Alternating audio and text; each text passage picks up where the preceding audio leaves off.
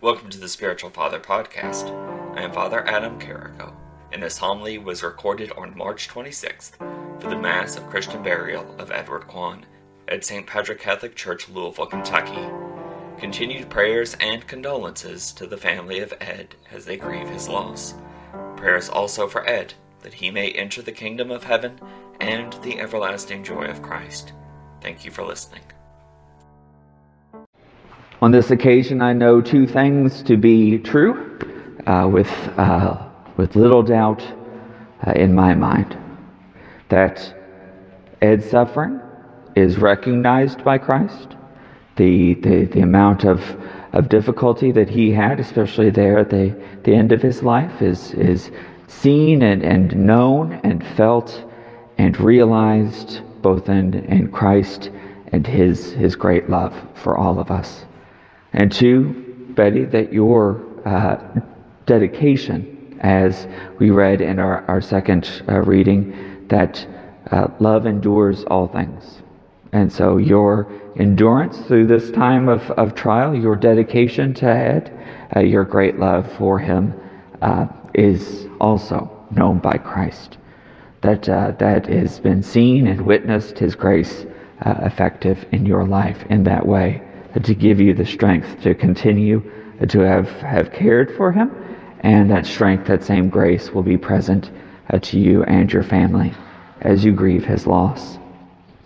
On the occasion in which I had to, uh, to visit Ed, my, my only time that I, I ever got to, to meet him uh, was to anoint him, to, uh, uh, to uh, offer him the apostolic pardon, removing all, all pain of, of, of sin and to, to also offer him viaticum, which he uh, received numerous times afterwards, uh, thanks to, to the dedication of our uh, home ministry uh, team that has visited you all so often.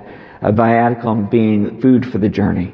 And so every time that uh, in Ed's final uh, weeks and months, that every time he received the Eucharist, he was being prepared for that final journey uh, to our Father in heaven.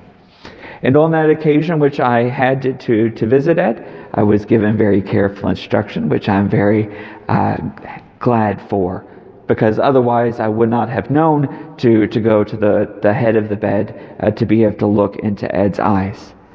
And at the moment of, of looking into his eyes, this very uh, same theological concept that I'm about to describe came to my mind at that time.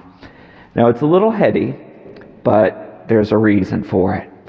So, in seminary, we, we learned that a person's suffering is recognized in heaven.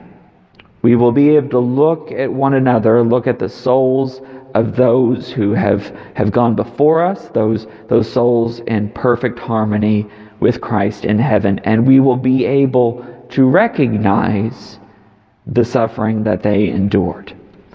We will be able to tell that the blind were blind. We will be able to tell that the lame were lame. Um, but they won't carry with them the effects of that suffering.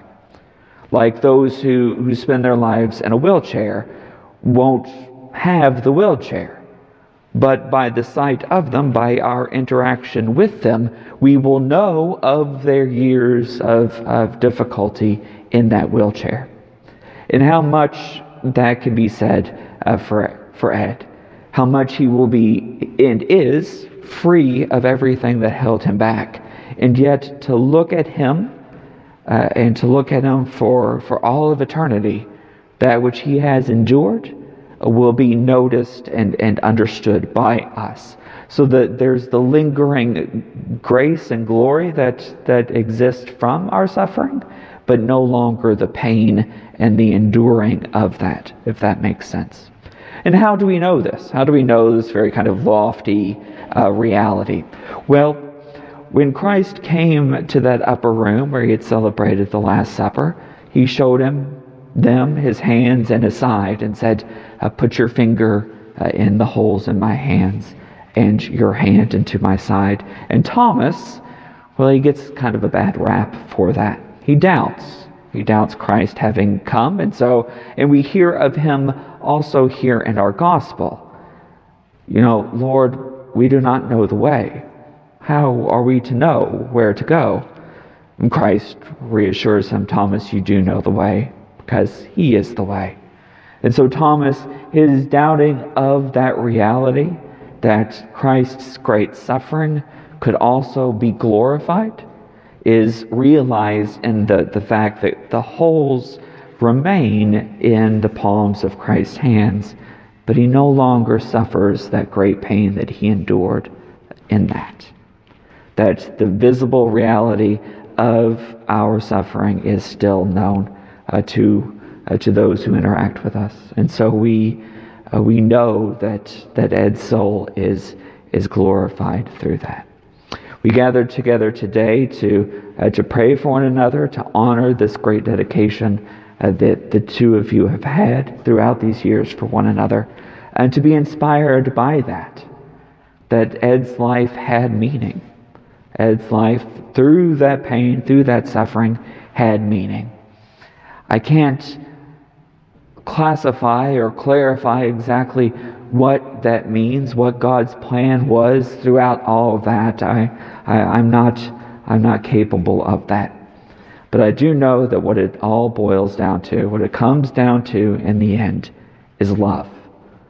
It was an opportunity, as difficult as it was, it was an opportunity to love, to see love in action, to have uh, your witness before us. And so we we are grateful for that. We are grateful for Ed's life, as, as difficult as it was, especially there at the end, and for, for all of those who witnessed that great love.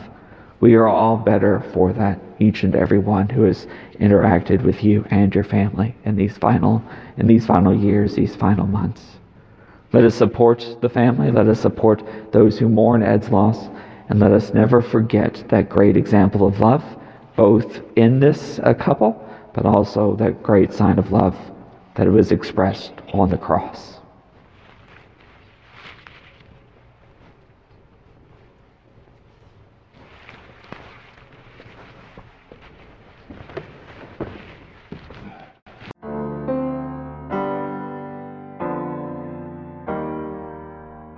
I hope you have enjoyed this homily and have gained something from it. For more from Spiritual Father, please visit spiritualfather.org, where you will find other homilies, blog articles, social media posts, as well as links to various projects. Thank you for the support. May our Lord and Savior bless you this day and every day to come.